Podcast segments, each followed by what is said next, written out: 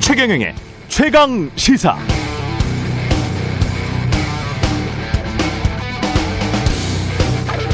초중고 정교생에게 무료로 급식을 제공하는 것은 사회주의적 발상으로 규정한다.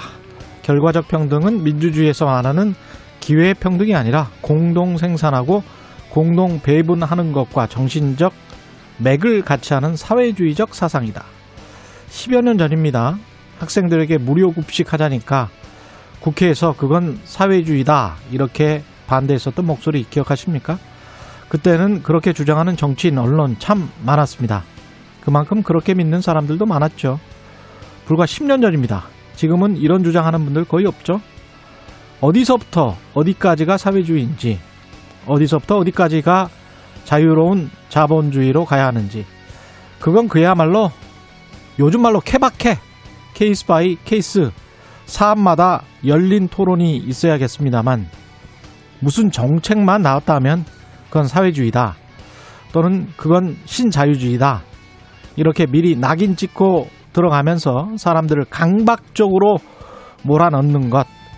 대중의 인식을 자기 편 쪽으로만 고정시켜 놓으려고 하는 것. 그건 확실히 자유민주주의가 아닌 건 분명합니다. 자유민주주의의 기본은 사람들이 자유롭게 생각하도록 하는 거죠. 자유로운 사상의 시장에서 다양한 생각들이 채택되는 것 그거 아니겠습니까?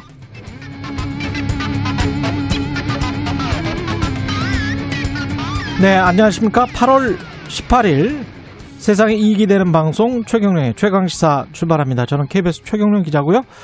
최경령의 최강시사 유튜브에 검색하시면 실시간 방송 보실 수 있습니다. 문자 참여는 짧은 문자 50원, 기본자 100원이 드는 샵9730 무료인 콩 어플 또는 유튜브에 의견 보내주시기 바랍니다. 오늘 1부에서는 대선 출마 선언한 국민의힘 홍준표 의원 만나보고요. 2부에서는 이재명 후보 캠프 어, 정무투표 단장이죠. 김우영 전 청와대 자치발전 비서관과 아, 기본소득 끝장 토론에 대한 입장 들어보겠습니다.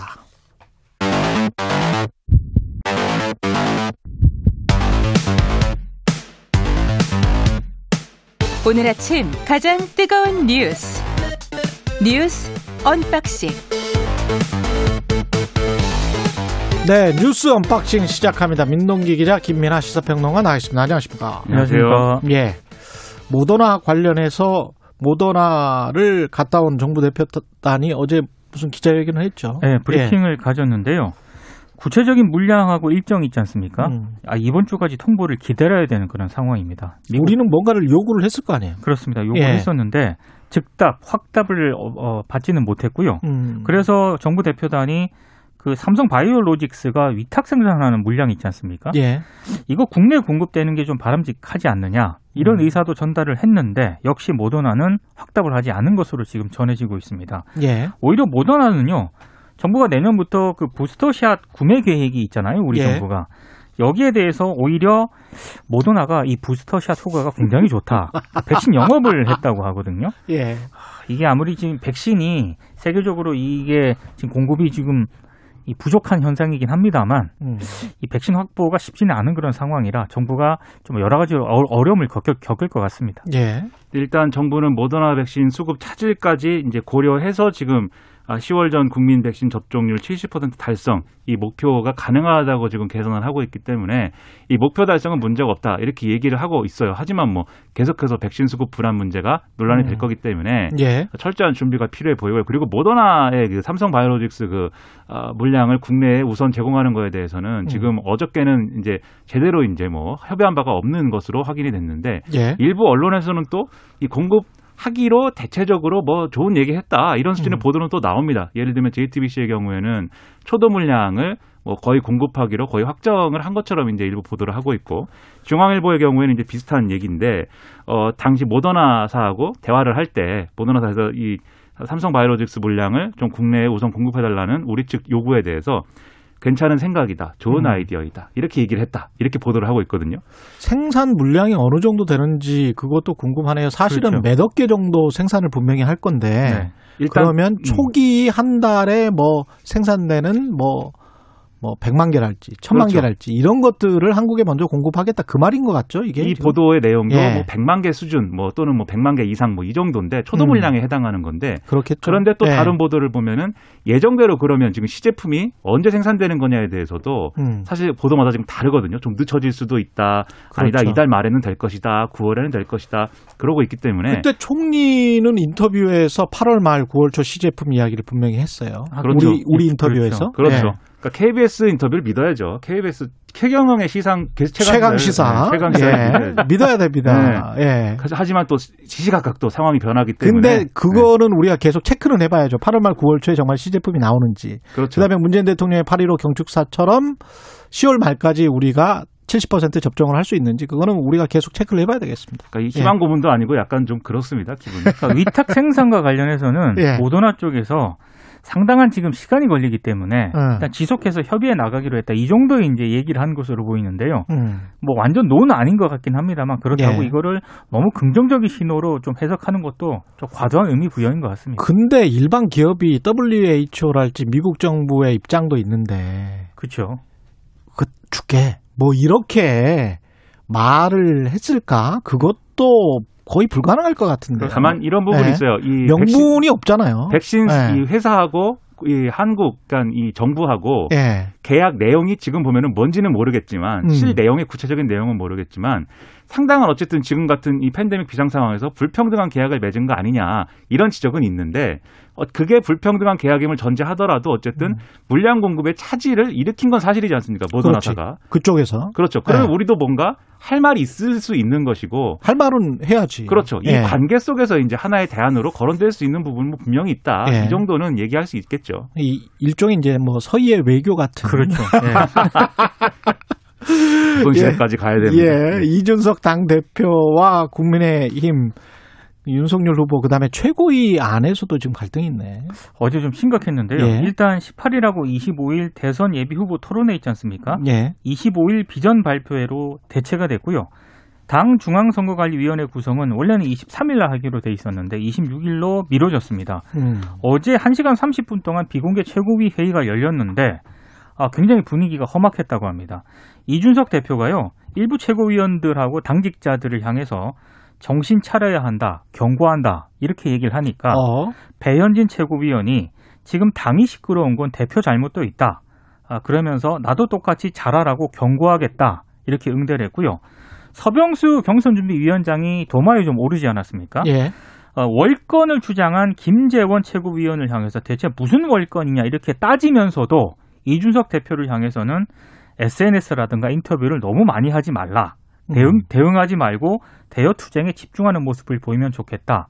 이런 식으로 1시간 30분 동안 서로 설전이 좀 벌어졌습니다. 그 서병수 경선준비위원장이 이제 이준석 대표에 대해서 이제 그런 어, 충고를 하기도 했지만 또 자신에 대해서 문제 제기를 하고 있는 김재원 최고위원이라든가 음. 이런 분들에게 또 어, 항의를 하기도 했어요. 그랬죠. 계속 경선 준비가 월권이라는데 뭐가 월권이냐. 음. 아, 이렇게 항의를 했고 또 같은 지도부를 구성하고 있는 김도읍 정책위원장의 경우에는 음. 어, 지금 최고위에서 어쨌든 경준이의 활동이나 권한 이런 거 다 일결한 건데 그렇죠. 왜 이제 와서 이렇게 문제 삼는 것이냐 음. 이런 주장을 했거든요. 즉, 예. 이 최고위의 이 분위기는 뭐 이준석 대표와 김도읍 정책위장 등이 얘기를 했지만 음. 이준석 대표를 비롯한 지도부의 결정에 대해서 각 캠프에서 이루어지고 있는 여러 가지 불만 제기들을 음. 그건 이제 최고위원들이 대변하는 형태처럼 지금 이제 이루어 이 어떤 갈등이 벌거 불거지고 있는 이런 상황이란 말이죠. 어떻게 보면 최고위원들도 각 후보 캠프에 줄을 좀 선 것 같은 그런 그런, 그런 식으로 느낌이네요. 해석이 될 수 있죠, 충분히. 그렇죠. 예. 그래서 각자가 지금 어, 유리한 주장을 이제 내놓으면서 이런 상황이 벌어진 건데 이런 상황을 흔히 이제 언론에서는 봉숭아 학당이다 이렇게 비유를 합니다. 예, 각자 할 말하는. 그런데 또 다른 녹취록, 이거는 지난번 녹취록과 다르죠. 다 전혀 다른 녹취록인데요. 지금 이준석, 윤석열의 녹취록이 아니고 이준석, 원희룡의 녹취록이죠, 이건. 이게 어제 중앙일보에서 예. 이 부분을 살짝 언급을 했거든요. 그러니까 이준석 대표가 원희룡 전 지사하고 통화를 하는 과정에서 윤 전 총장에 대한 불만을 토로하면서 윤 전 총장은 금방 정리가 된다. 음. 이렇게 말했다고 중앙일보가 보도를 했습니다. 근데 어제 원, 원희룡 전 제주지사가 이 발언을 계속 확인을 해줬어요. 특정 후보가 정리된다는 것은 갈등이 정리된다는 게 아니라 윤 전 총장이 후보로서의 지속성이 정리가 아, 된다는 뜻이다. 이렇게 이제 어제 인터뷰를 여러 개 했더라고요. 예. 이렇게 확인을 해주니까 이준석 대표가 어제 오후에 국회 방송과 인터뷰를 합니다. 본인이 본인 휴대폰에 이 통화가 녹음이 됐잖아요. 음. 이걸 다시 들어봤는데 나는 윤 전 총장이라는 주어를 말한 적이 없다. 자신 있게 말한다. 음. 제가 주어로 윤 전 총장을 말한 적이 있는지 문제를 제기한 분이 말씀을 해달라 이렇게 얘기를 했고요. 예. 갈등이 정리된 이야기였다라고 설명을 했는데 저는 여기서 이제 아 한 번씩 치고 받지 않았습니까? 예. 끝나는 줄 알았거든요. 근데 어젯밤 11시 어젯밤 11시에 11시 10분입니다. 11시 10분에 이준석 대표가 어, 오늘 긴급 기자회견을 열겠다라고 기자들에게 공지를 했고요. 예. 바로 공지한 뒤 5분 만에 자신의 SNS에 원희룡 전 지사와 통화한 녹취록을 아예 공개를 해버렸습니다. 이 공개를 하면서 음. 어, 이 녹취록을 보고 이제 국민 여러분들께서 판단해 주시기 바란다. 요렇게 이제 입장을 밝혔거든요. 녹취록에는 정확히 뭐라고 돼 있어요, 지금? 예, 녹취록은 예. 어, 노- 참석자 1, 2가 등장을 하는데요. 참석자 1인 이준석이 지금 뭐라고 하는 겁니까? 그러니까 녹취록을 보면 이렇습니다. 예. 참석자 2, 예. 이게 원희룡 지사인데요. 예. 원희룡 지사가 이렇게 얘기를 합니다. 우리 캠프 지금 서로 싸우는 사람들 나중에 다 알아야 될 사람들이지 않냐 이렇게 음. 얘기를 하고요. 그러니까 이준석 대표가 저쪽 입당 과정에서도 그렇게 해가지고 이제 세게 이야기하는 것이다. 지금 음. 저희하고 여의도 연구원 내부에서도 조사하고 있지 않냐. 음. 저거 곧 정리된다 지금 이렇게 얘기를 하는데요. 이 여의도 연구원 조사는 정리된다는 는 저거네. 네. 여의도 연구원 조사가 뭐냐면은 예. 지금 지도부와의 갈등으로 윤 전 총장 지지율이 주춤해지고 있기 때문에 예. 아, 이 그런 부분을 얘기하는 거다라고 얘기를 하는 겁니다. 그런 그러니까 분석 자료. 그렇습니다. 그러니까 윤 전 총장을 정리하겠다는 뜻이 아니다. 이준석 대표의 녹취록 공개는 요, 요런 식으로 이제 이 적고 있거든요. 워딩은 정확한 거 아니에요. 지금 저거 곧 정리된다. 근데 그 앞에 여의도 연구원 내부에서도 조사하고 있잖아. 그러면 분석 자료를 지칭한 것 같은데요? 그렇죠. 그러니까 맥락이 예. 이런 맥락입니다. 이제 이준석 대표 얘기를 지금 어, 읽어주셨지만 예. 윤석열 전 총장이 입당할 때부터 이준석 대표하고의 어떤 갈등 구도처럼 입당을 했고 그 음. 후에 계속 파워 게임처럼 진행이 되어 왔기 때문에 예. 그래서 윤석열 전 총장 측에서 이렇게 세게 나오고 있는데 예. 하지만 아, 이런 세게 나오고 있는 그러한 반응들, 그러한 아. 태도가 곧 정리될 것이다라고 이제 얘기했다는 게 이준석 대표 주장이죠. 근데 아. 원희룡 지사는 여기에 대해서 오늘 또 오늘 9시에 이제 긴급 기자회견을 기자회견을 한다는 거죠. 네, 예. 그러면 본인도 할 말이 있다는 취지인데 예. 어제 계속 뭐 자신의 양심과 무슨 뭐 직책을 걸고 예. 이 후보의 지속성을 지속성에 대한 얘기였다라고 주장을 했습니다. 음. 그래서 이게 좀 뭐 더 뭐가 있는지는 살펴봐야 되겠지만 예. 다만 이런 부분이 있을 것 같아요. 지금 어 이런 이제 주장들이 어, 서로 부딪 힘으로 인해서 원희룡 지사가 예를 들면 그러면 거짓말을 한 거냐, 꾸며낸 것이냐 이런 의문도 있는 거 아니겠습니까? 예. 근데 어제 라디오 인터뷰에서 이제 하태경 의원의 경우에는 이것은 이준석 죽이기다, 더티 플레이다 이렇게 주장을 했고 음. 이 소위 말하는 어이 이준석 대표의 공정성을 의심하는 그러한 반응이 어 오히려 이제 어, 의문이다라는 예. 반응들이 또 나오고 있어요. 그럼 여기서 우리가 봐야 될 게 그게 더티 플레이고 어떤 이준석 죽이기라면 그렇다면 원희룡 지사의 목표가 뭐냐 이것도 이제 의문인 거잖아요. 그렇죠. 당을 향한 충심일 수도 있습니다, 물론. 예. 아, 윤석열 전 총장을 대표가 흔들어서는 안 된다라는 충심일 수도 있지만 음. 그게 아니라 플레이라면 뭐냐? 결국 이 이준석 대표는 공정하지 않다. 이 얘기를 하고 싶은 것이고 예. 그럼 공정하게 하려면 어떻게 해야 되느냐? 선관위원장을 잘 임명해야 됩니다. 결국 이런 문제거든요. 예, 그런 그 이런 처- 차원이 하나가 있고 두 번째는 원희룡 지사가 계속 이렇게 이준석 대표를 공격함으로써 음. 누가 이제 끌려 나오게 되냐면 예. 이준석 대표는 유승민계 아니냐 이 비판이 있잖아요. 음. 결국은 유승민계에 속한다고 하는 분들이 끌려 나와서 한 마디씩 하게 돼 있습니다. 예. 원희룡 지사 입장에서는 유승민 후보하고의 대립구도 이런 걸 강화하는데도 뭐 도움이 되는 측면이 있겠죠. 그런데 이제 음. 이런 것인지 아니면 아, 정말로 진실 게임에서 원희룡 전 지사의 어떤 그런 진심이 또 있는 것인지 음. 오늘 9시, 9시. 밝혀지겠죠. 야권 이야기는 여기까지 하고 한 2분밖에 안 남았기 때문에 여권 이야기 어제 저 4차 TV 토론 있었습니다. 근데 황교익 그 이른바 막 칼럼니스트 있지 예, 않습니까? 예. 이 문제가 계속 불거졌어요. 음. 어, 근데 일단 이 토론회에서도 그렇습니다. 예. 주요 이제 쟁점이 됐었는데 어, 어제 그 이낙연 전 캠프의 신경민 의원 있지 않습니까? 전 의원 예. 상임 부부무장을 맡고 있는데요. 황교익 씨에 대해서 일본 도쿄나 오사카 관광공사에 맞을 뿐이다 이렇게 비판을 했습니다. 그러니까 일본 음 식은 굉장히 좋게 평가하고 예. 한국 음식은 아루다 이런 식으로 평가를 했기 때문에 어. 이제 이런 식으로 비판을 했는데요. 여기에 대해서 황교익 씨가 본인 SNS하고 또 오늘 한겨레 뭐 인터뷰 등을 했더라고요. 예. 그러니까, 그러니까 이낙연 전 총리는 일본 총리 나 하세요라고 또 반박을 했기 때문에요.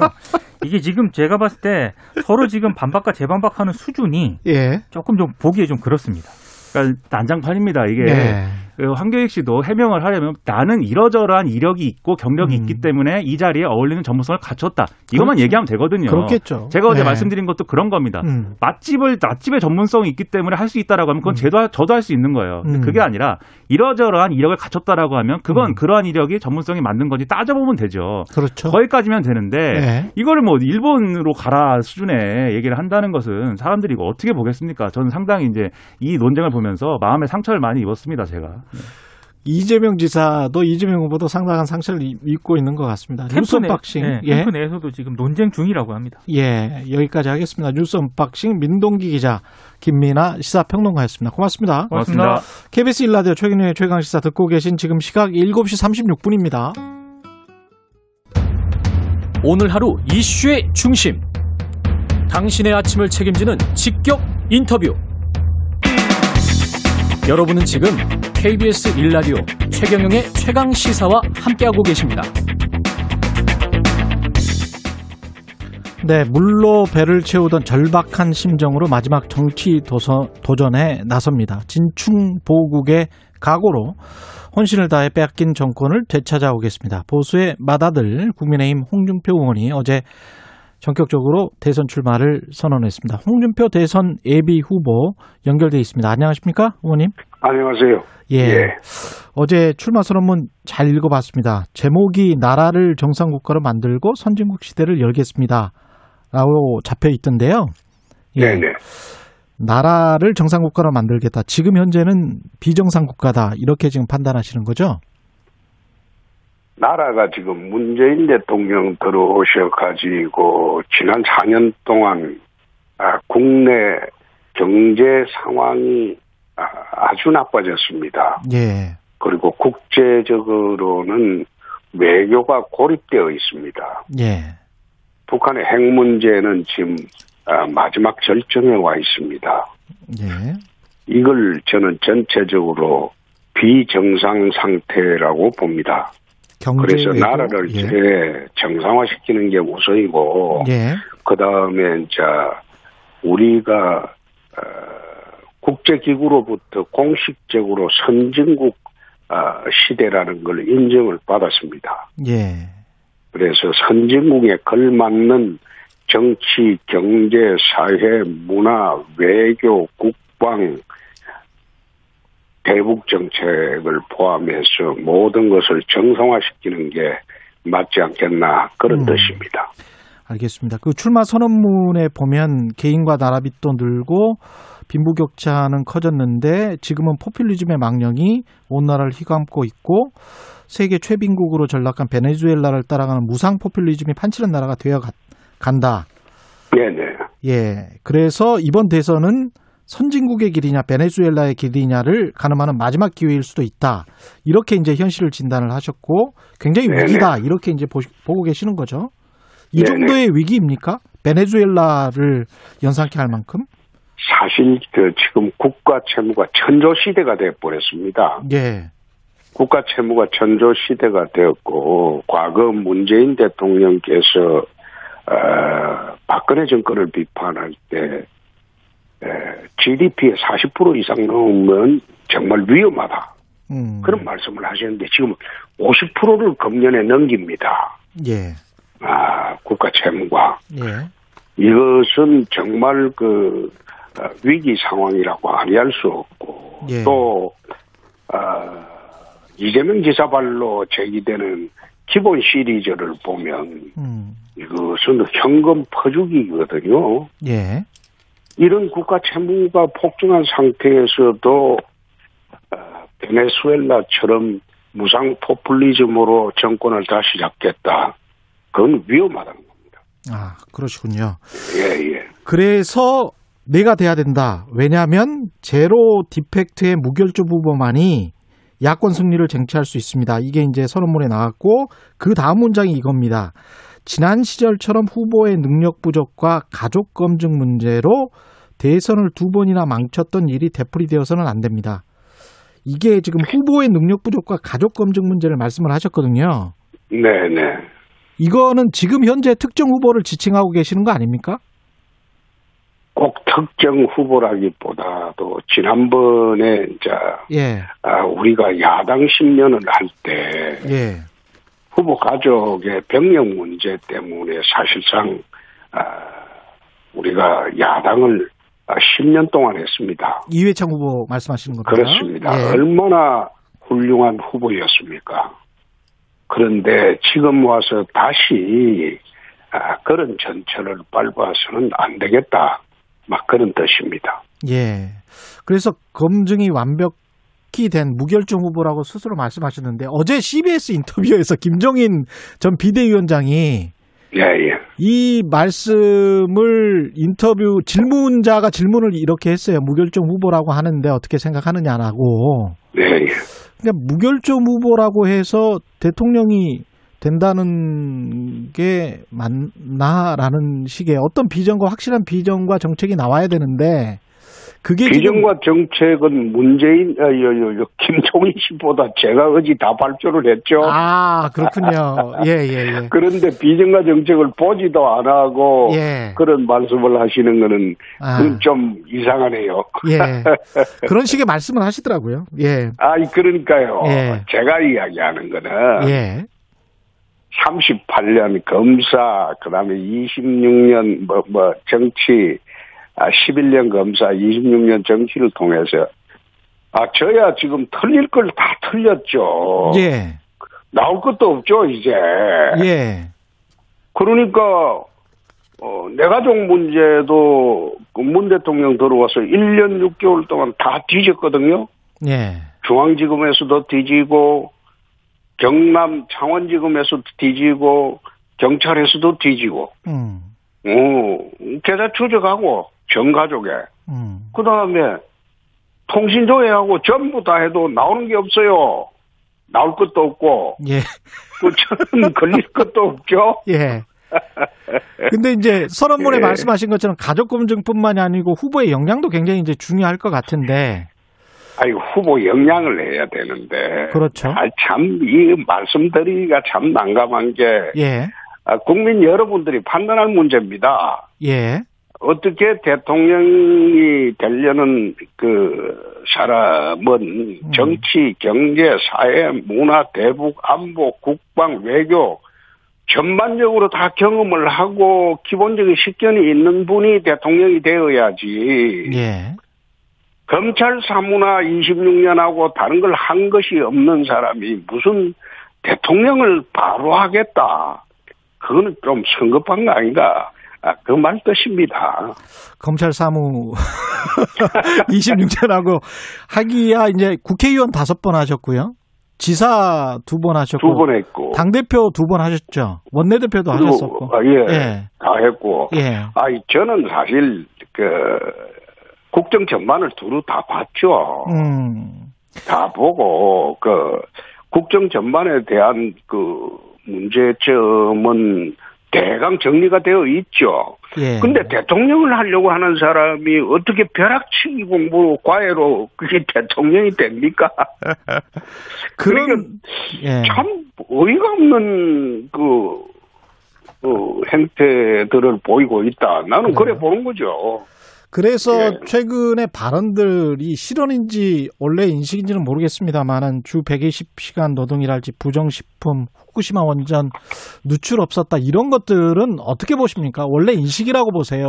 아니면 원래 인식이 아니가 예. 돌발 질문을 하니까 답변을 못 하는 거죠. 아 돌발 질문을 하니까 답변을 그러니까 못 한다. 그걸 예상했겠습니까? 예. 어, 돌발 질문을 하다 보니까 거기에 대한 적절한 답변을 해야 되는데 음. 그 답변을 하려고 하다 보니까 국정 전반에 대한 기본적인 인식이 없으니까 그 답변이 되겠어요. 예. 그러니까 엉뚱한 이야기가 자꾸 나오는 거죠. 예. 예. 검찰 사무 26년을 한 윤석열 후보에 관해서는 그렇게 평가를 해주셨고요. 최재형 후보는 어떻게 평가를 하십니까? 저는 이분에 대해서는 정말로 아는 게 없습니다. 아는 게 없다. 최재형 후보. 예, 전혀 없습니다. 알겠습니다. 전혀 없고 예. 그리고 이분에 대한 평가할 자료도 없고 어 그리고 아직은 평가하기는 좀 이르지 이르다. 않느냐. 예, 예, 그래 봅니다. 후보님 정책과 관련해서 제가 쭉 읽어보니까요. 첫 번째 예. 개헌을 말씀하셨어요. 뜻밖의 예, 대통령 중임제로 추진하고 행- 행정구조를 2단계로 개편하면서 국민 기본권을 신장하는 방향으로 개헌을 하겠습니다. 이게 첫 번째거든요. 예. 왜죠? 이게 이제 정치 문제 선진국 시대에 가려면 선진국 시대에 걸맞는 정치, 경제, 사회, 문화 모든 그 국가 제도의 틀을 다시 바꾸자는 그런 취지입니다. 예. 우리 헌법은 87년도 중진국일 때 처음 중진국 들어섰을 때 그때 만든 헌법이기 때문에 선진국의 틀에 맞는 그런 헌법을 다시 만들자 그런 뜻인데 예. 당장 대통령 그 당선되어 본들 우리 개헌을 추진할 수가 없어요. 음, 그렇죠. 국회 국회가 지금 180석이 이제 그렇죠. 민주당 쪽에 연합 세력이 돼 있기 때문에 예. 그래서 그 개헌 공약을 2022년 총선 때 하겠다는 겁니다. 2024년. 예. 예, 총선 때 그 개헌 공약을 내걸고 총선 치러서 우리가 다수당이 되면 그때 개헌 추진하겠다 그 뜻입니다. 예. 예. 그리고 두 번째로 말씀하신 게 선진국형 경제 시스템이었는데 대통령 긴급 명령을 발동해서라도 강성 귀족 노조의 폐악을 막고 노동 유연성을 높이겠다. 이렇게 말씀을 하셨습니다. 사실 이 노동개혁 문제는 우리가 초미의 관심사고 또 선진국 시대로 가기 위해서 반드시 치러야 할 과정입니다. 예. 그래서 저는 노조를 부정한 일이 없어요. 제가 환노위원장을 하셨었죠. 아, 예. 했고 예. 또 환경노동위원회에 아, 국회에서 무려 5년 3개월을 환경노동위원회에 있었습니다. 예. 그러나 이 노동개혁의 문제는 우리가 그 국민적 동의를 받아가서 정리를 하지 않고는 선진국 시대로 어, 진입한 이 마당에 정말 나라 전체가 어려워진다. 예. 그래서 국회가 저렇게 꽉 막혀 있으니 대통령이 되면 대통령 긴급 명령권이라도 행사를 해서 노동개혁 문제를 풀어보겠다 그 뜻입니다. 그렇군요. 그리고 공정과 관련해서는 대학 입학 시험을 정시 중심으로 개편하겠다. 그리고 사시, 행시, 외시, 의과대학을 부활시키겠다. 현재 로스쿨 제도 뭐 이런 것들, 의학전문대학원 폐지하겠다. 그러니까 결국은 시험이 제일 공정한 것 아니냐 이런 말씀이신가요? 실력 사회로 가자는 거죠. 예, 아, 사실 에, 현행 입시 제도를 보면 물론 동의하거나 또 동의하지 않은 사람도 많을 겁니다만은 예, 입시 제도 혜택을 보고 있으니까 음, 그런데 에, 스펙이 없는 서민 자제들이나 일반 어, 국민들 자제들은 대학 가기 굉장히 어려워요. 그렇죠. 정시는 20%배 안 되고 예. 전부 어, 수시, 외시 그거는 아, 그 수시하고 뭐 입학 사정관 이거로 다 들어가 버리니까 그거는 좀 괜찮은 집안의 애들이 어, 스펙 좋은 애들이 어, 주로 사용하는 거 아닙니까? 그렇습니다. 그래서 예, 예. 저는 그러지 말고 실력 사회로 돌아가자는 겁니다. 음, 그래서 그게 가장 공정한 제도가 아니냐는 거죠. 예, 공정이라는 거는 제도의 공정을 만들어 놓고 공정을 이야기해야지 음, 제도가 불공정한데 어떻게 공정을 외칠 수가 있습니까? 예.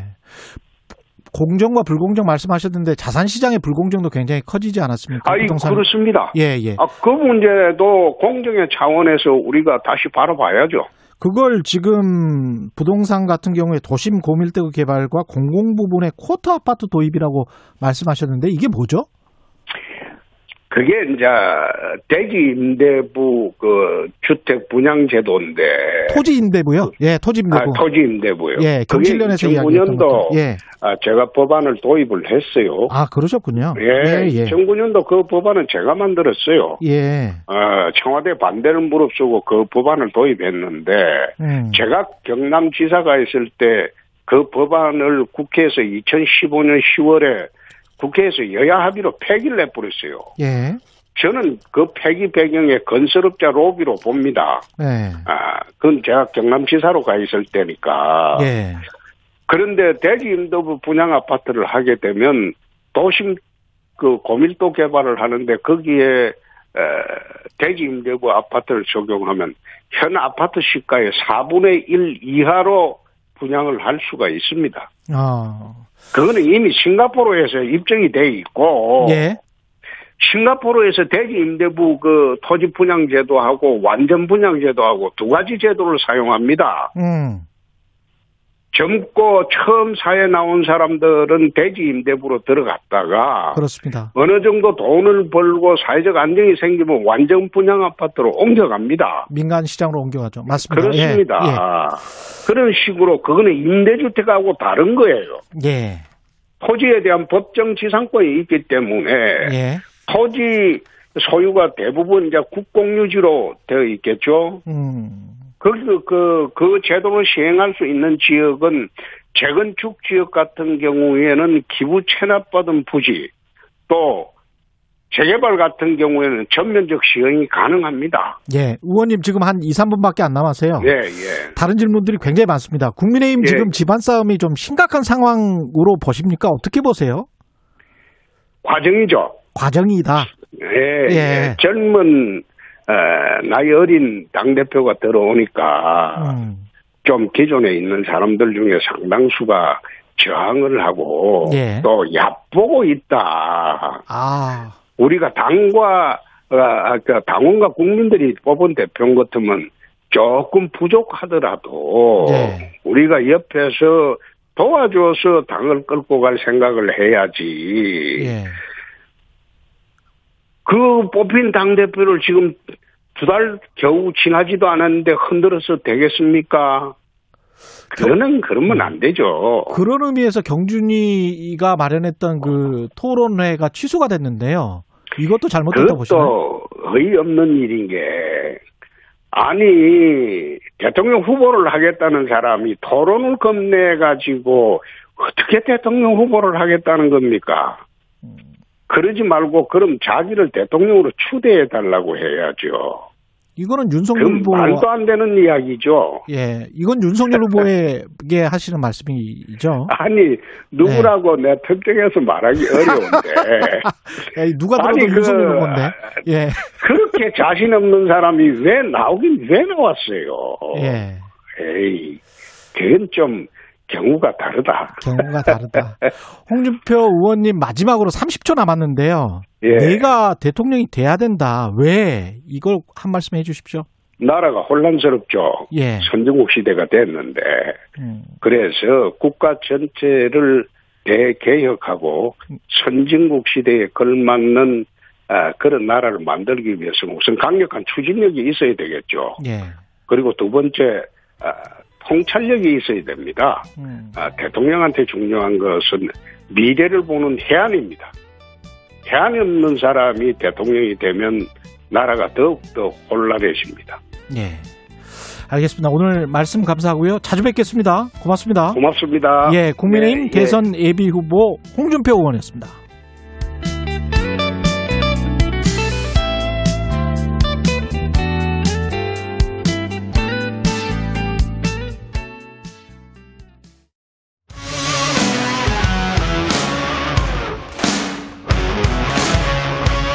오늘 하루 이슈의 중심 최경영의 최강 시사. 네, 더불어민주당 친문 의원 음, 이렇게 부를 수 있겠 있는지 모르겠습니다만은 어, 더불어민주당 내 의원 20명이 경선 후보들을 향해서 정치개혁, 기본소득과 관련 끝장 토론을 제안했습니다. 표면상으로는 정책 토론 제안이지만 이재명 경기지사의 주요 정책 공약 가운데 하나인 기본소득을 겨냥한 것이다. 이런 이야기가 나오고 있고요. 이재명 후보 캠프 정무특보단장이시죠. 김우영 전 청와대 자치발전 비서관 나와 계십니다. 안녕하세요. 네, 안녕하십니까. 예. 이게 그제 8월 16일 날 있었던 이야기입니다.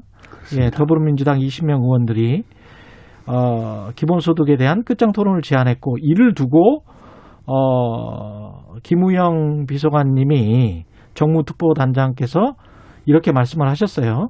솔직히 친문 자처하는 분들 중에 좋은 분들 많지만 일부 호가 호위하는 형들은 정신 차리라.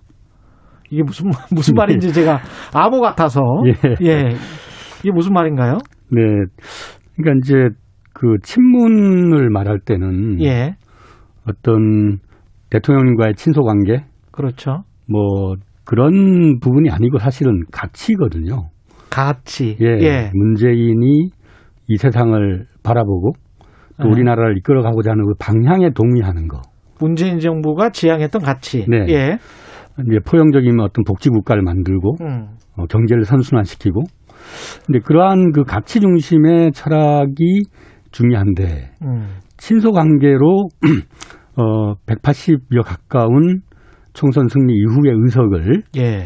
가지고 있는 그 압도적인 여당이 예. 50여 명의 그 축소된 음. 친문 그룹으로 어 작년에 출범했었거든요. 그게 예. 민주주의 4.0 입니다. 아, 그렇군요. 예. 그 중에 이제 일부 의원들이 이번에 기본소득에 대한 끝장 토론을 제안을 했는데 예.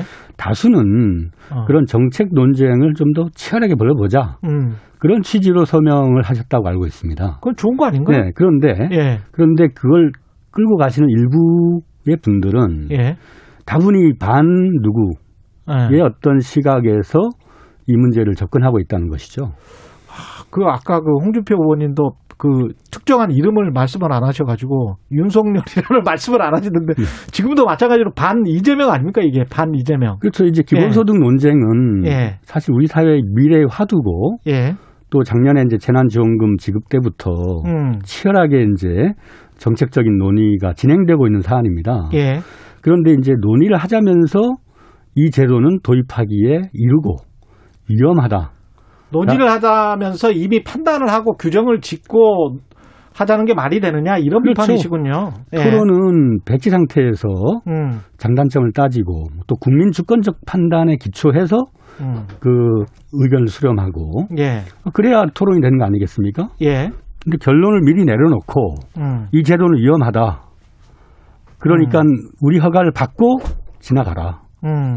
어떤 그런 다소 그 현재 시대의 이 소통 시대에 걸맞지 않은 방식의 문제 제기라고 판단한 거죠. 그러니까 정책 자체가 그 너무 극단적이고 위험해서 우리는 받아들일 수 없다라고 미리 전제를 하고 논의를 하자라고 하는 거는 약간 좀 모욕적이다 이렇게 느끼신 건가요? 글쎄 뭐 캠프 입장에서는 예. 어떠한 어, 문제 제기든 간에 어떤 음. 주제든 간에 그 모든 토론은 열어놓고 접근하겠다. 음.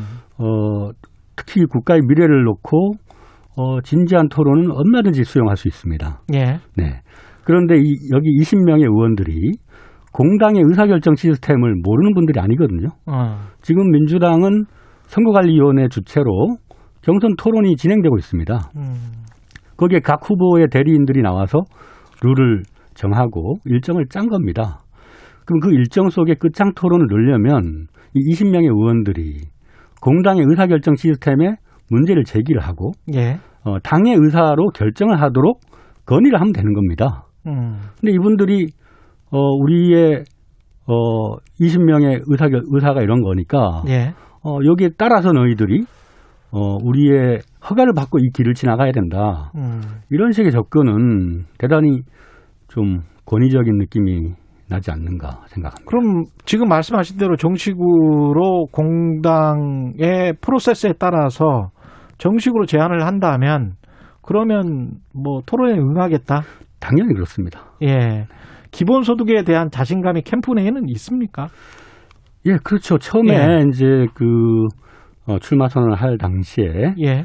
그 우선순위 조정 논란 음. 있었지 않습니까? 그랬죠. 네, 성장이 우선이고 그 다음이 이제 기본소득 기본소득 밀렸죠. 네. 예. 요게 이제 그 의도와 무관하게 후퇴론으로 비춰졌어요. 음. 근데 사실 이 기본소득은 이재명 지사의 상징 공약이 음. 되어 왔거든요. 예. 그리고 이제 우리나라가 사실은 세계에서 인공지능이나 로봇이나 예. 이런 첨단 기술 도입률이 매우 높은 나라지 않습니까? 그렇습니다. 자동화율이 1위예요. 그렇습니다. 그 예. 얘기는 젊은이들의 좋은 일자리가 다 기계 로봇에 뺏기고 있다는 거지 않습니까? 대체되고 있다. 네. 예. 그러면 이런 기본소득과 같은 미래의 화두를 가장 음. 먼저 음. 대한민국이 거론하고 논의하고 음. 도입할 수 있는 환경이라는 거죠. 그러니까 논의를 하고 실험적으로 내가 대통령이 되면 어느 선까지 한번 해보자 이거 하고 네. 전면적으로 실시하자는 거하고는 좀 네. 뉘앙스가 많이 네. 다른 것 같은데요. 그래서 이제 이재명 지사가 예, 이제 기본소득 정책 공약을 잘 이렇게 가다듬어서 발표를 했거든요. 예, 국민 1인당 2027년까지 예. 연사에 100만 원. 그렇죠? 아, 예, 그다음에 23년에는 25만 원 지급하고요. 예. 네.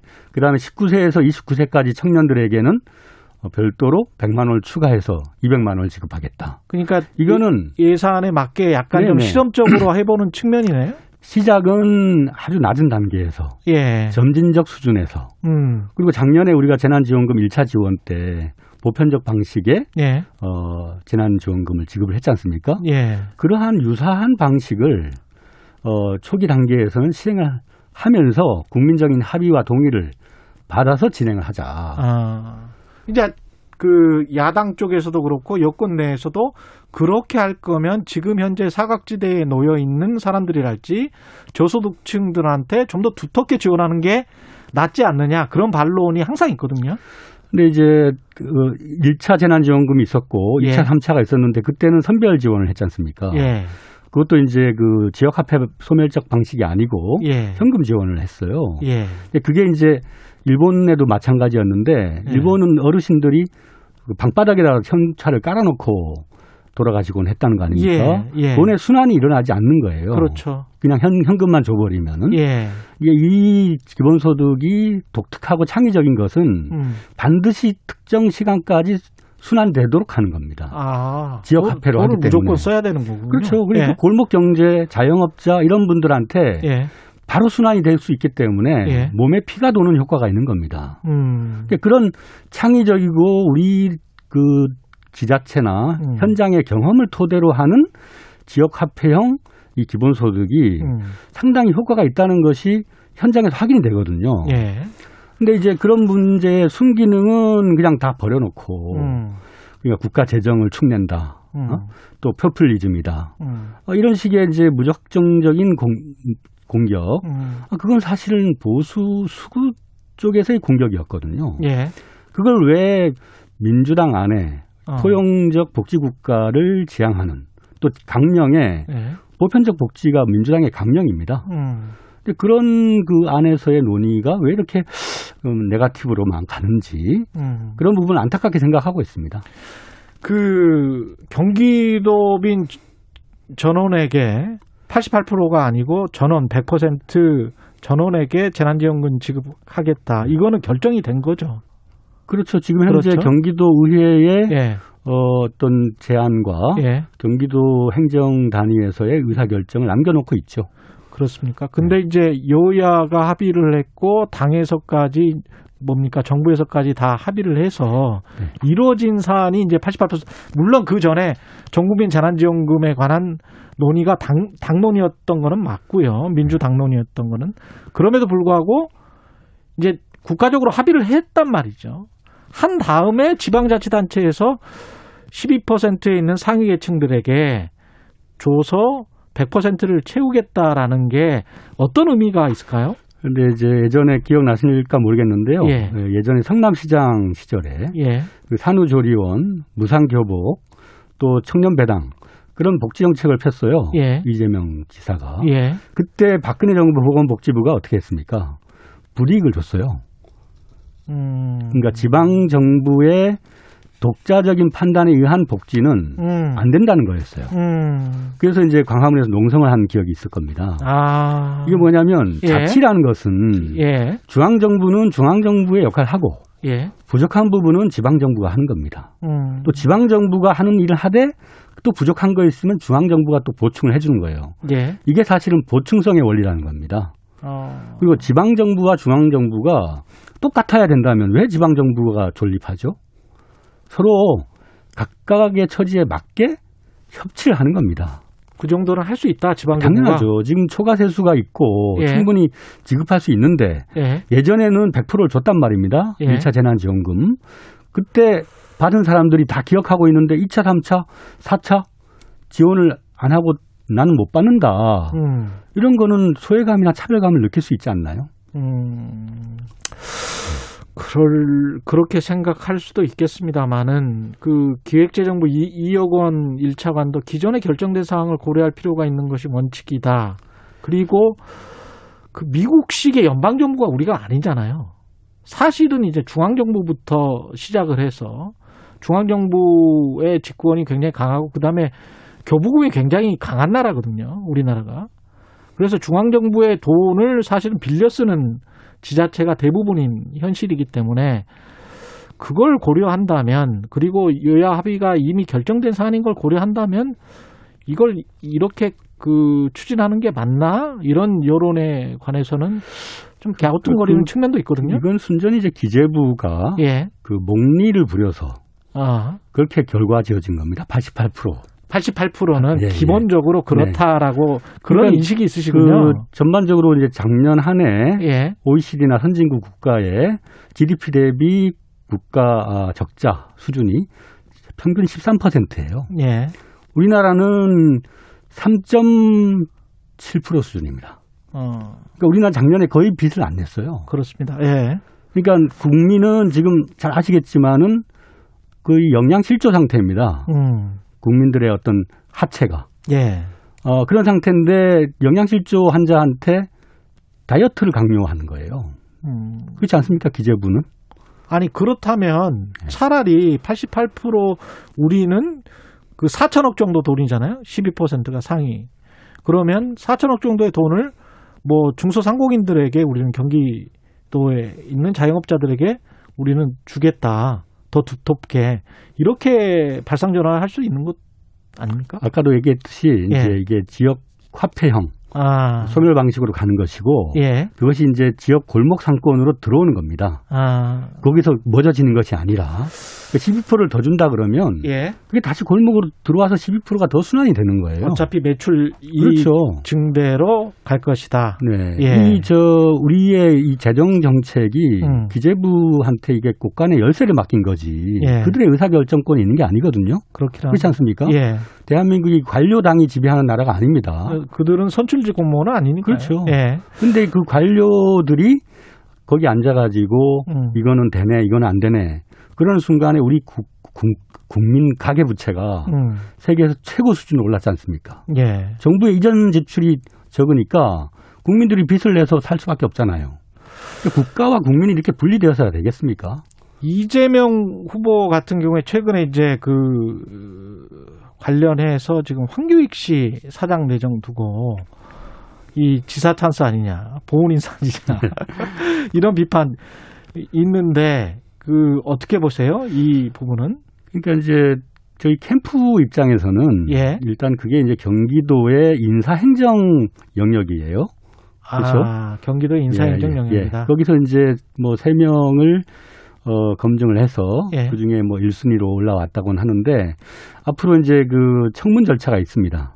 예. 의회에. 예. 그 거기서 예를 들면 지난번에 SH공사의 어떤 뭐그 전직 의원 출신의 김연아. 네, 예, 예. 뭐 그런 분 같은 경우는 이제 평상시에 해왔던 말과 음. 그분이 갖고 있는 어떤 재산의 문제 예. 이런 것들이 이제 그 사회적으로 검증이 되어서 탈락했잖아요. 그렇죠.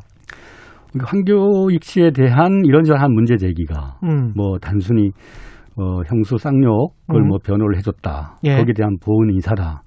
야, 아주 그 그야말로 어 당 내부에서 음. 정말 진지하게 그 문제를 바라보면서 거기에 적임인지 아닌지를 판단하는 게 아니라 음. 정치적인 잣대를 세우고 음. 호불호의 관점에서 음. 무조건 누구는 안 된다라는 그런 기준에서 접근하고 있다면 예. 그거는 인사를 판단하고 결정하는 그런 시스템의 측면에서는 대단히 좀 잘못된 측면이죠. 어. 그래서 그 의회 안에서 예. 그분이 평상시에 어떤 행실에 문제가 있다거나 음. 혹은 뭐 도덕적으로 어떤 어, 재산상의 뭐 예. 결함이 발생했다거나 예. 혹은 이 직을 행할 수 없는 음. 그런 소양의 부족이라든가 음. 이런 걸 검증해서 예. 어, 그렇다고 판단되면 의회에서 어떤 의견을 내겠죠. 그렇죠. 그런 의사 절차가 남아 있기 때문에 예. 이 대선이라고 하는 정치 공방 속에 인사의 문제를 그렇게 끄집어서 확대 공격할 필요가 있는가? 그러면 그 절차 안에서 경기도 의회에서 뭔가 반대 의견을 내면 이재명 지사, 이재명 후보는 그거를 의회의 의견을 그대로 수용할 뜻이 있다? 당연하죠. 아, 네.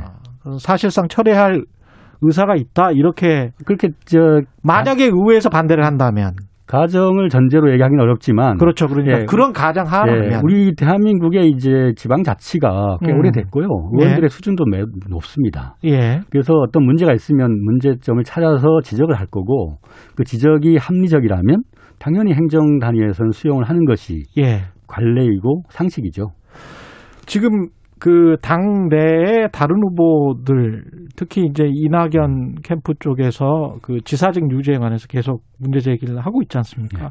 이 부분에 관해서는 어떻게 생각하세요? 지금은 다른 때가 아니고 예. 그 팬데믹 음, 상황이고 여러 가지 이제 백신 수급 문제 음, 또 이제 방역 문제 우리 국민들의 어떤 바이러스와의 전쟁 속에 있습니다. 이 속에서 치르는 정치적 경선은 국민들의 삶을 가장 먼저 고려하고 거기에 입각해서 어, 책임감 있는 공직자로서 자세를 갖는 것이 중요하고요. 음, 그런 측면에서 또 법과 당의 기준이 있습니다. 예. 언제까지 사퇴하라고 하는 예, 그 기준에 따르면 될 일을 가지고 뭐 지사 찬스니 뭐니 이렇게 그 직을 관두라고 공격하는 거는 음, 다분히 국민 삶의 문제를 바라보지 못하는 음. 그런 결과를 초래할 수 있죠. 예, 만약 사퇴를 했는데 예, 뭐 어디서 불이 났다거나 무슨 재난이 났다거나 음, 그러면 저 사람 저 어, 정치 노름에 빠져가지고 사퇴하는 바람에 리더십에 공백이 생겨서 또 저랬다. 그런 아. 공격이 올 거 아니겠습니까? 알겠습니다.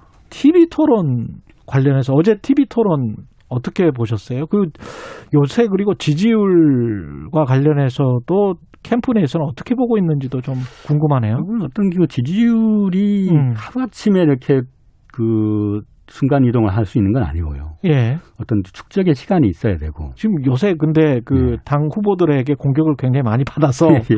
지지율이 조금 좀 위험하지 않나 그런 캠프 내 위기 의식 같은 건 어, 그렇진 없어요? 않고요. 일단 예. 경향적으로 보면은 예. 그 ARS 같은 경우는 음. 그 정치 고구 관여자들, 예. 어, 정치적 관심층이 높은 분들이어서 음. 거기에서 보면은 약간 보합 적인 그런 부분이 나오고요. 예.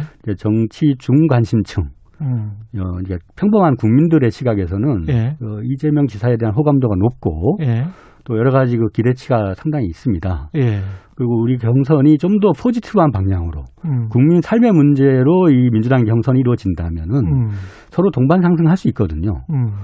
근데 이제 너무 지나치게 이제 네거티브나 이런 것들이 많이 와서 예. 좀 안타깝게 생각하는 거는 예를 들면 이낙연 전 총리 예. 이런 분들은 뭐 벽시 총리라고 불릴 정도로 예. 아주 깨알 같은 민생 음. 어, 대안 같은 걸 갖고 계신 분입니다. 예. 어, 그런 그 포지티브한 거를 드러내서 정말 어, 발전적이고 그 상호 음. 상승할 수 있는 음. 그런 경선을 얼마든지 할 수 있었거든요. 음. 그러니까 지금도 아직 충분한 시간들이 있습니다. 예. 어디 뭐 인격을 문제 삼고 예. 뭐 과거의 어떤 음? 그 사람의 잘못을 반복적으로 공격하고 음. 아 그건 물론 그런 네가티브도 필요하면 할 수 있겠죠. 예. 그러나 본인이 그 국가를 어떻게 경영할 건가? 음. 나의 공약은 뭐다? 음. 그게 기억나는 게 없잖아요. 지금 만약에 본선에 간다면 네. 윤석열 후보가 야권의 1위기 때문에 지지율에서 확실한 우위를 점할 수 있는 어떤 전략 같은 게 있나요? 마지막으로? 네, 그 저희는 이제 이 지사께서는 윤석열이 이제 아마 저쪽에 후보가 될 가능성이 높다. 예. 그렇게 보는데 결국은 이 험한 복잡한 세상에서 음. 나라를 이끌어 나가는 일은 예. 매우 고도의 숙련된 노동입니다, 이게. 음. 근데 지금 아시잖아요. 예. 정치 출 어, 하겠다고 선언하고 난 이후에 음. 행보들을 보면은 너무도 기대치에 미치지 못하고 있습니다. 예. 그 공부해서 될 일이 아니에요. 음. 이거는 오랫동안 이 근육이 쌓이는 것과 같습니다. 정치라고 하는 것은. 예. 사안을 바라보면 어떤 문제의 본질이 뭔지를 캐치하고 누구하고 소통해서 어떤 해법을 찾아야 되는가는 음. 감각으로 경험으로 축적돼야 되는 겁니다. 근데 쉽지 않다. 예, 뭐 음. 검찰로서 어떤 칼을 휘두르는 그러한 기백만 갖고 음. 이 대한민국의 이 복잡한 현실을 경영할 수 있다. 음. 국민들이 그렇게 에, 그 수준이 낮지 않거든요. 알겠습니다. 여기까지 하겠습니다. 오늘 말씀 감사하고요. 이재명 캠프의 김우영 정보특보 정무특보 단장이었습니다. 고맙습니다. 공정, 공익, 그리고 균형. 한 발짝 더 들어간다. 세상에 이익이 되는 방송. 최경영의 최강 시사.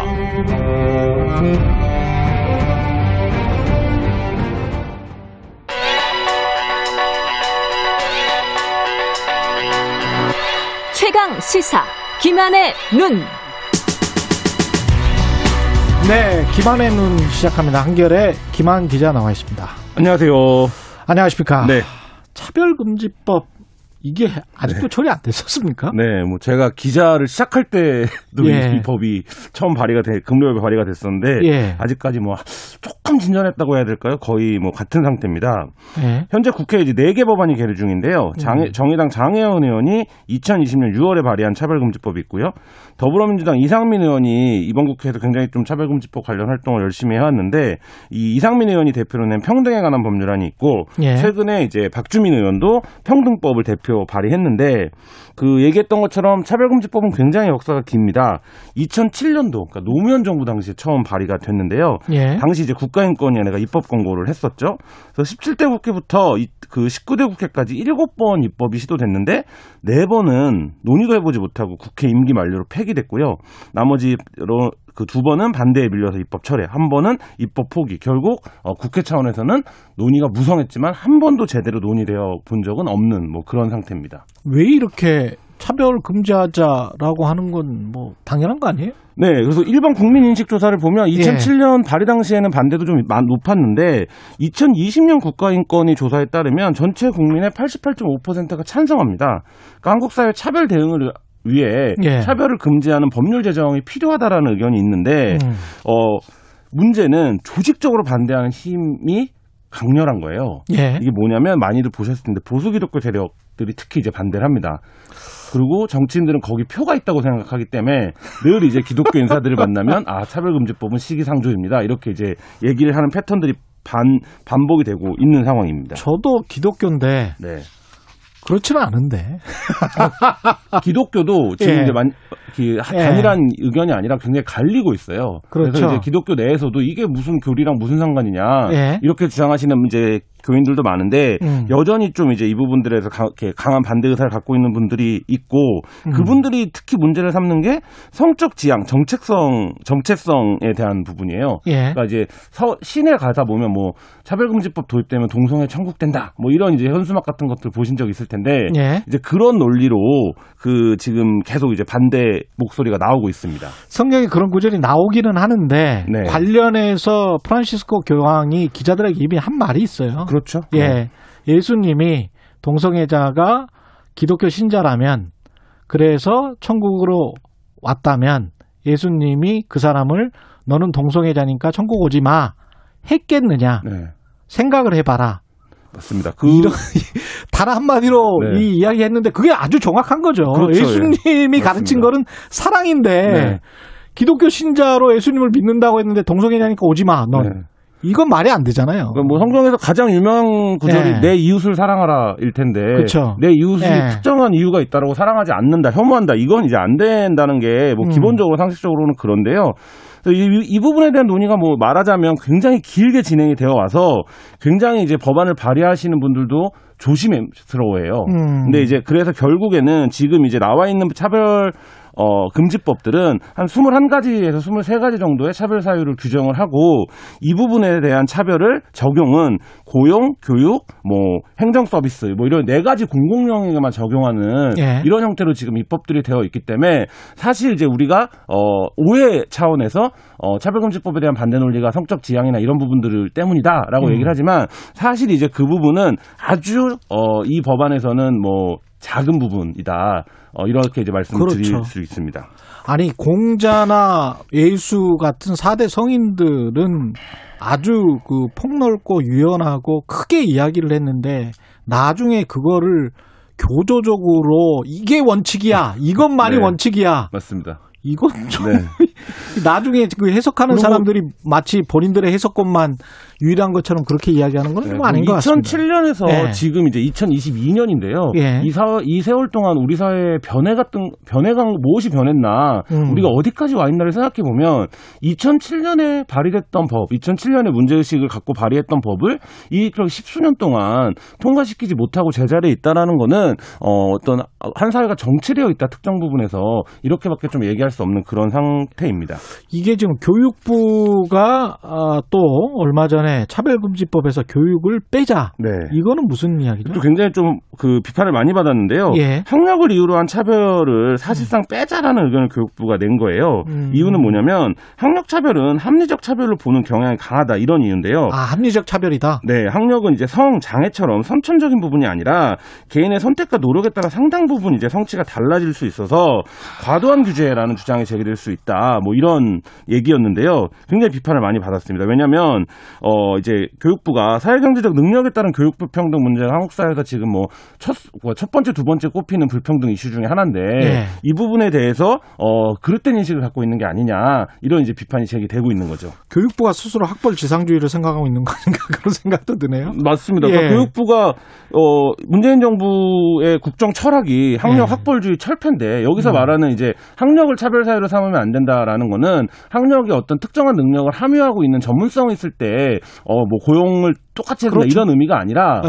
그러니까 그 학력으로 인해서 어떠한 경우, 그러니까 동일한 음. 능력을 할 수 있는데 차별받아서는 안 된다 이런 그렇습니다. 취지거든요. 예. 근데 이 부분을 이제 교육부가 잘못 이해했다라는 것만 봐도 예. 차별금지법에 대한 이해도가 좀 떨어지는 게 아니냐 이런 비판도 이제 나옵니다. 그 차별금지법 제정을 위해서 국민동의 청원이 지금 10만 명 넘었고요. 네. 예. 분위기는 계속 좋네요. 박준희 예. 의원 같은 경우에는 8월 안에 처리하자 이제 예. 뭐 이렇게 얘기를 하고 있어요. 그러니까 네 예. 개의 법안이 있는데 한 개는 이제 국가인권위원회가 내 이제 임시 법안이기 때문에 음. 결국 이제 세 개의 법안을 병합하면 되는 건데 제가 법안 내용들을 살펴보니까 충분히 뭐 병합이 가능할 것 같아요. 그러니까 음. 하나의 안으로 만들 수 있을 것 같은데 지금 이게 이제 국민동의 청원이 넘어 10만 명을 넘어섰기 때문에 소관 상임위에서 그 자동 논의를 해야 됩니다. 그래서 음. 법제사법위원회에 전달을 해줘야 되고요. 다만 이제 그 상임위에서 심사 기한을 무기한 연장할 수 있습니다. 그러니까 예. 논의는 해야 되지만 90일 안에 원래 논의하도록 되어 있는데 그래서 지금 이제 뭐 국민 청원이라든지 캠페인을 강하게 음. 전개하고 있는 이런 상황입니다. 여기까지 해야 되겠네요. 청취자 서주현님 시끄러운 소수 때문에 조용한 소수를 죽여도 되는 세상이네요. 이렇게 말씀하셨습니다. 청취자 3948님은 종교의 가르침도 범보편적인데 왜 차별을 두나요? 김한의 눈이었습니다. 고맙습니다. 네, 감사합니다.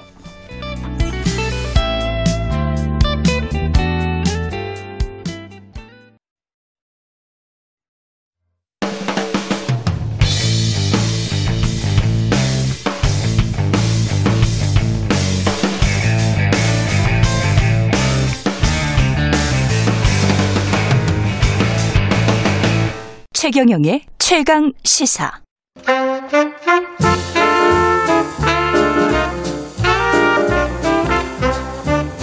세상의 모든 뉴스를 탐구합니다. 김준일의 뉴스 탐구 생활. 네, 화제가 되는 이슈를 깊이 있게 파헤쳐보는 뉴스 탐구 생활. 세상 모든 것이 궁금한 남자 김준일 뉴스톱 대표 나와 계십니다. 안녕하십니까? 안녕하세요. 예, 오늘은 대선 후보들의 역사 인식. 아우, 음. 이 심층적일 것 같습니다. 예. 어, 뭐 역사 인식 논란이 한두 개가 아니라서 이거는 예. 어떻게 잘 아, 이게 될지. 심층적인 게 아니고 표피적일 수도 있겠구나. 예. 왜냐하면 실수 같은 거는 너무나 형식적인 실수들이 많이 나와서 그렇죠. 그렇죠. 네. 근데, 근데 소개는 또 모르시는 분들도 있으니까 예. 이제 소개를 좀 해드리려면은 가장 최근에는 윤석열 후보의 이 예. 광복절 예. 행보가 있었는데 그 안중근 의사 예. 영정에다가 이제 술잔을 올리는데 예. 그 페이스북에는 윤봉길의 그 윤봉길 의사의 워딩이 써 있었어요. 예. 그러니까 이게 뭐라고 써 있었냐면은 너희들이 만약 장래에 피가 있고 뼈가 있다면 조선의 용감한 투사가 돼 태극의 깃발을 높이 드날리고 점점점 있는데 이게 윤봉길 이게- 의사 이렇게 써 있었던 거예요. 그렇죠. 그러니까 한마디로 얘기하면은 안중근, 윤봉길도 구분 못하냐 예. 뭐 이렇게 나와서 뭐 네티즌들은 그래서 이거를 지금 윤, 윤, 윤, 윤중근 안봉길 논란 윤중근 안봉길 논란 이렇게 부르더라고요. 이게 지금 한두 번이 아닌 것 같은데요. 예. 예. 뭐 지난번에 기억하실지 모르겠지만은 이제 부마항쟁 논란이 있었죠. 부산을 방문 부산 가서. 부산 가서 이제 민주화 운동 예. 그 공원에 가서 그 이한열 열사의 모습이 있었거든요. 음. 근데 이제 부마 항쟁이냐라고 얘기를 했는데 그 옆에 있던 장재원 의원이 음. 또예 그래가지고 아, 예스맨이 됐군요. 어, 거기서. 예. 깜짝 예. 놀랐습니다. 근데 본인은 예. 나중에 다른데 얘기 보니까 예. 그거는 아니다라고 또 중얼중얼대는 게 약간 나왔다고 해요 거기에서. 예. 근데 예. 바로 바로 이제 뭐 소위 말해서 옆에서 fact check를 잘 못한 거죠. 그래서 뭐 이거 일단은 아니었겠죠. 예. 아니요. 모르겠습니다. 근데 안, 아니, 그리고 고시에 역사 음. 과목이 있잖아. 아 역사 과목이 있는데 그 분명히 있었는데. 그니까? 네. 뭐, 뭐 본인도 윤석열 후보도 당시 제가 27살이고 저희 네. 집이 연대 앞이었다. 예. 이한년 열사가 철통 맞고 쓰러진 사진을 모르는 사람이 누가 있겠느냐. 뭐 이렇게 말을 했는데 음. 뭐뭐 그 사진만 보면은 순간 헷갈릴 수도 있죠. 그게 그리고 이제 예. 조각이었거든요. 부조니까 이게 뚜렷하지 않으니까 헷갈릴 수도 있기는 한데 뭐 알았겠죠. 뭐. 끊임없이 예. 이제 논, 논란이 나오는 거고 이게 음. 이 페이스북 앞에 앞에 말씀드린 거 같은 경우에는 예. 이거는 그 윤석열 후보가 직접 올린 게 아니라 실무진의 실수다. 페이스북을 관리하는 아까 그 윤봉길 예 안봉길 의사와? 안봉길 윤중근 논란. 예. 예. 근데 저는 그게 맞다고 봅니다. 왜냐하면은 거기에 그날 영정에 술잔을 올린 거는 윤봉길 의사한테만 올린 게 아니라 여러 영정 사진이 쫙 있었거든요. 예. 그러니까 다 이제 올렸을 거예요. 근데 이제 문제는 그러면은 이 윤석열 캠프의 이 사람들의 역사 수준이 음. 어느 정도냐 이제 이게 이게 문제인 거죠. 그러니까 윤봉길 안중근 그 사진도 구분을 못하는 사람이 앉아가지고 지금 이 중차대한 윤석열 캠프에 이 중차대한 일을 하고 있다 이렇게밖에 해석이 안 되잖아요. 그 이준석이 맞았네. 캠프에 영입을 하면서도 이건 시험을 봤어야 되는 거죠. 토론, 토론을 개최하고 사진 사진 예. 놓고 다음 중 안중근은 누구입니까? 예. 뭐 이렇게 체크해야 되는 건가요? 예. 아, 이건 예. 기본적인 것들을 계속 틀리니까 음. 우리가 정치인들을 사실은 존경을 좀 해야 되는데 존경을 할 수 있는 어떤 모습을 보여줘야 되는 거든요. 그렇죠. 근데 한국의 정치인들이 제가 이 최경련의 최강시사 인터뷰를 하면서 느낀 게 여의도 김 과장보다 못한 분들도 꽤 많다. 음. 예, 이건 심각하다. 왜냐하면 국민들은 지금 뭐 어지간한 분들은 뭐 다 대학 나오고요. 음. 그리고 사회생활 오래 했고요. 다 알아요. 그럼요. 어떤 상황인지를. 예. 근데 자꾸 잘 모르면서 가르치려고 드는 분들이 많거든요. 음. 예, 그런 측면에서도 조금 좀 뭔가 다시 생각해 봐야 된다라는 생각을 합니다. 국민들은 본인들 머리 위에 있는데, 예, 본인들은 역사도 잘 아는지 모르는지도 모르면서, 예, 이렇게 잦은 실수를 하면 안 되겠죠. 예. 최재형 전 감사원장은 이거는 애국가 사절 열창은 차치하고 음. 이승만 전 대통령을 헌법적 가치에서 가장 높게 평가하는 인물로 꼽았어요. 예.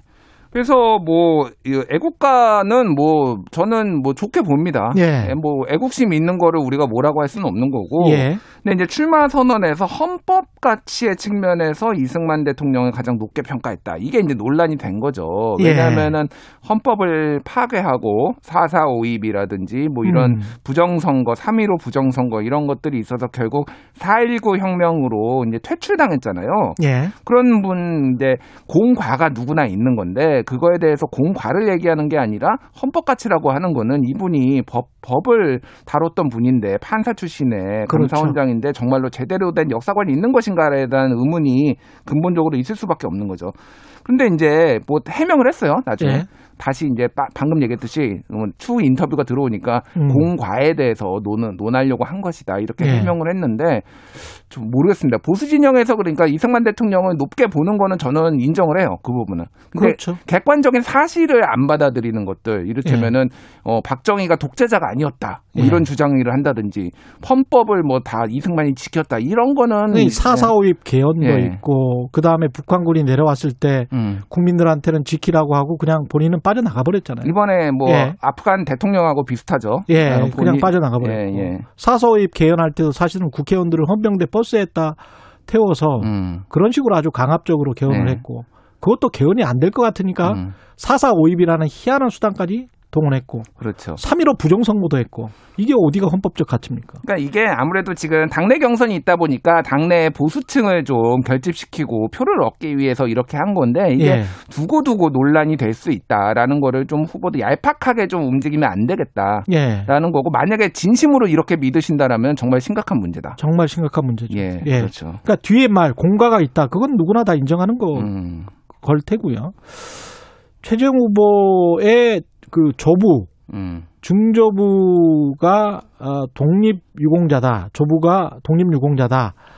또는 독립 운동가다. 이렇게 이제 주장을 했었는데 예. 이게 민족문제연구소도 그렇고 뭐 그건 아닌 것 같다. 음. 이거죠.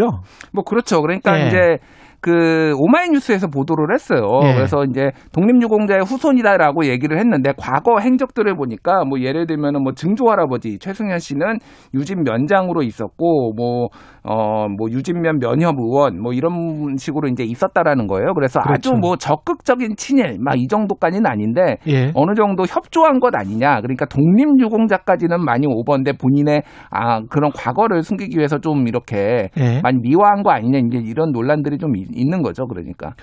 여권에서도 음. 백제 백제도 이것도 역사 인식이라고 봐야 됩니까? 역사 인식인데 저번에 예. 팩트 체크도 한번 했는데 예. 백제는 충청도를 기반으로 있었던 데거든요.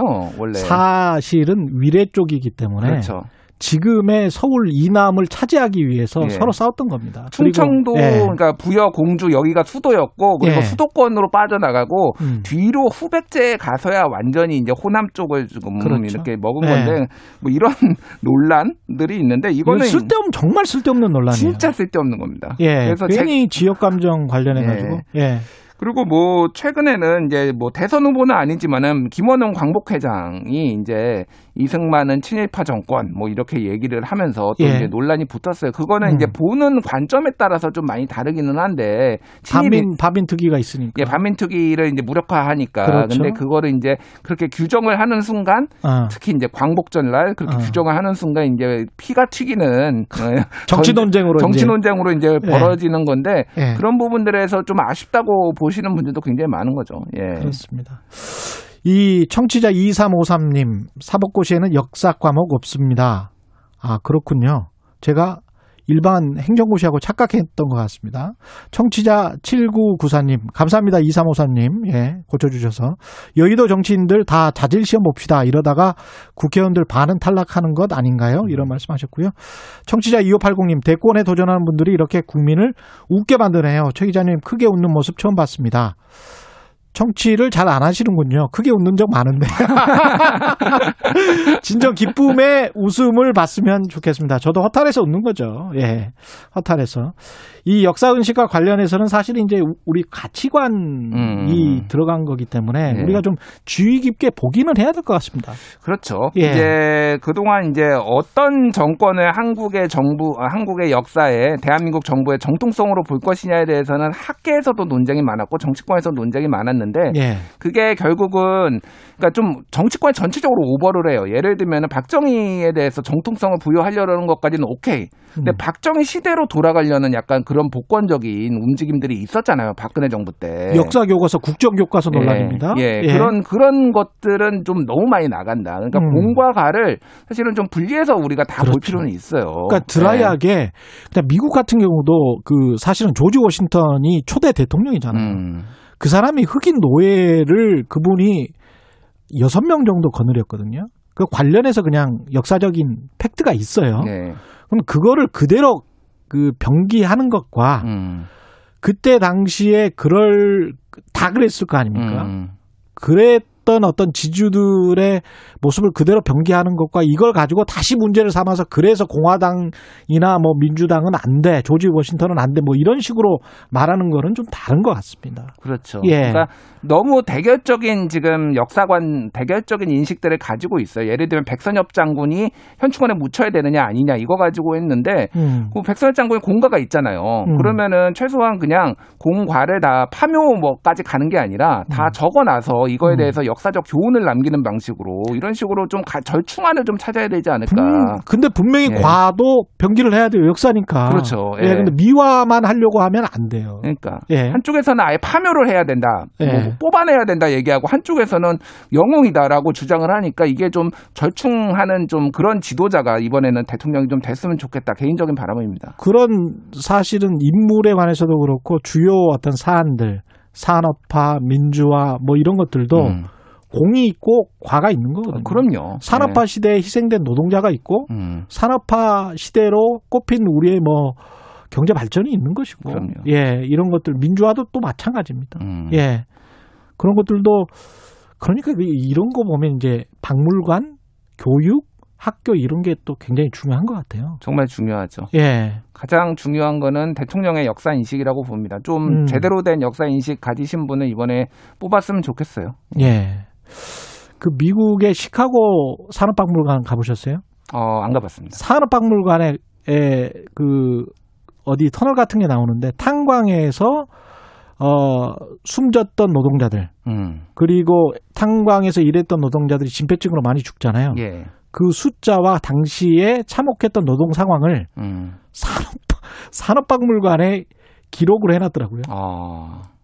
그냥 이렇게 이, 이- 이거예요. 음. 그 누가 미국에 얼마나 지금 번영하고 엄청난 산업의 나라인지를 모릅니까? 그렇죠. 근데 그걸 솔직하게 이렇게 당시에는 이랬어. 음. 이렇게 돼 있더라고요. 배워야 될 것 같습니다, 저는. 배워야죠. 예, 그런 부분들. 잘한 거 못한 거다 병기합시다. 예. 아, 청취자 K8119님, 대권 주자들 한국사 1급 따고 시작합시다. 예. 좋은 말씀이시고요. 오늘 말씀 감사합니다. 지금까지 김준일 뉴스톱 대표였습니다. 고맙습니다. 감사합니다. KBS 일라들 최경영의 최강 시사 듣고 계신 지금 시각은 8시 43분입니다.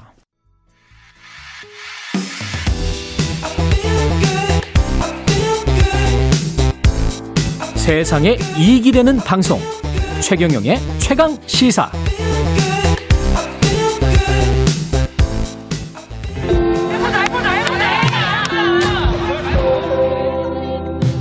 어쨌든 국가대표라는 건 나라를 어, 대표하는 거기 때문에 정말 영광스러운 자리라고 생각을 하고 제가 배구를 시작을 어, 했을 때부터 처음에 꿈이 어, 국가대표라는 어, 꿈을 꾸고 그 꿈이 어, 이루어졌기 때문에 저한테는 정말 영광스럽고 김세진의 공격 성공합니다.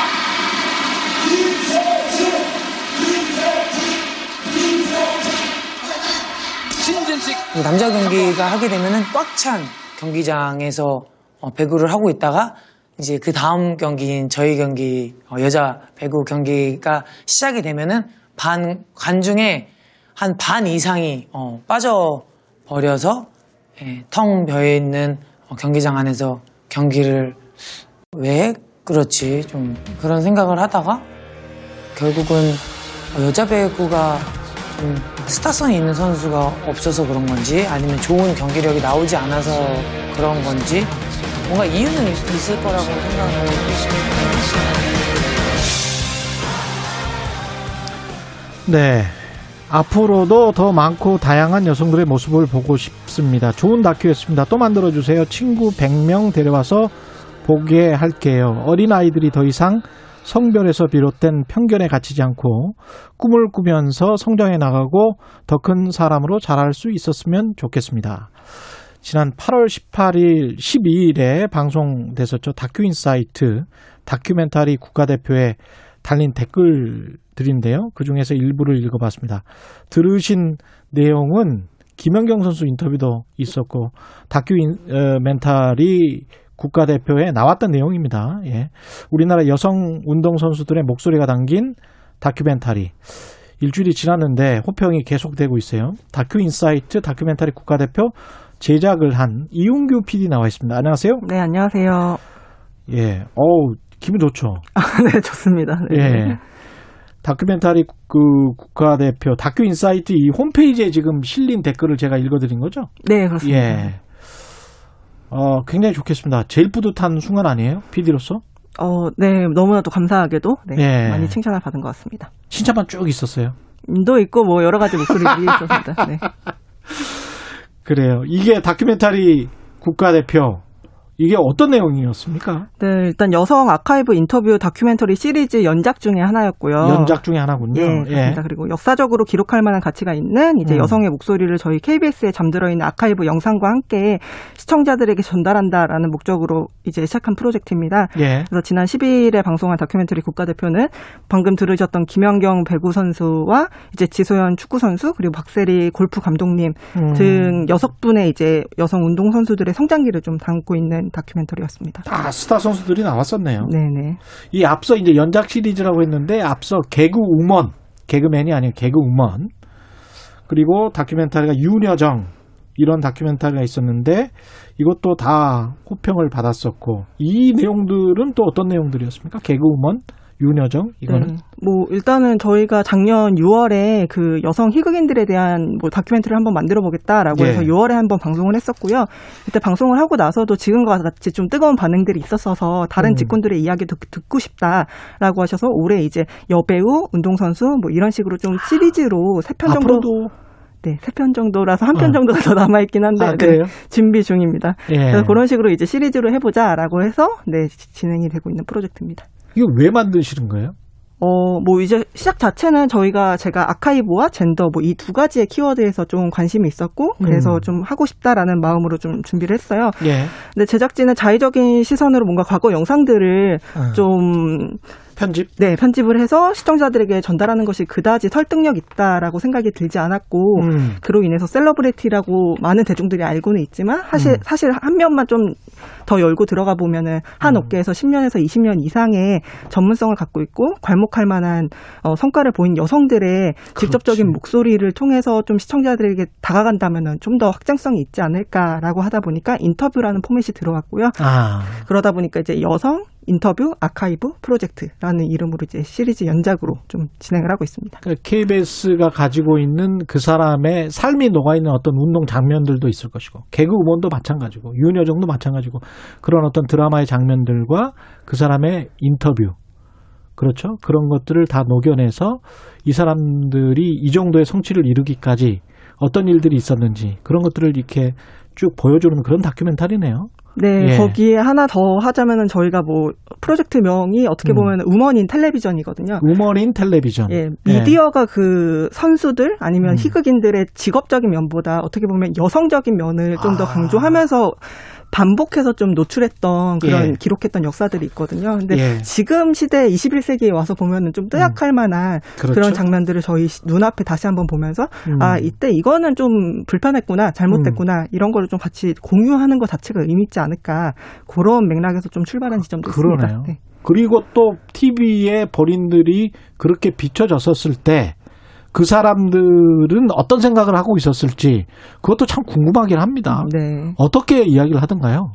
뭐 일단은 저희 다큐멘터리에 좀 여러 가지 제작 태도 같은 게 있는데요. 예. 중요한 태도 중에 하나는 하소연이 아니라 성장담이다거든요. 아. 네, 굉장히 한 어, 영역에서 대가를 이룬 분들의 마인드를 보면은 그렇죠. 어떤 뭐 부당한 시선이라든지 그런 게 충분히 있음에도 불구하고 거기에 안주하지 않고 음. 뭐 그거야 뭐 그런 거지. 하지만 음. 난더 앞으로 나아갈 거라야라는 굉장히 긍정적인 마인드가 있거든요. 그렇죠. 사실 그런 것들을 저희 다큐에서 좀 직접적으로 말씀을 해주시고 그럼에도 불구하고 내 뒤에 오는 사람들은 똑같은 좀 시선을 받는 거는 부당하지 않을까요? 라고 질문을 아. 던지는 수준 거기서 좀 담아내고자 또 저희가 노력을 어떻게 했습니다. 보면 각 분야의 여성의 리더들이네요. 그렇죠. 예. 네.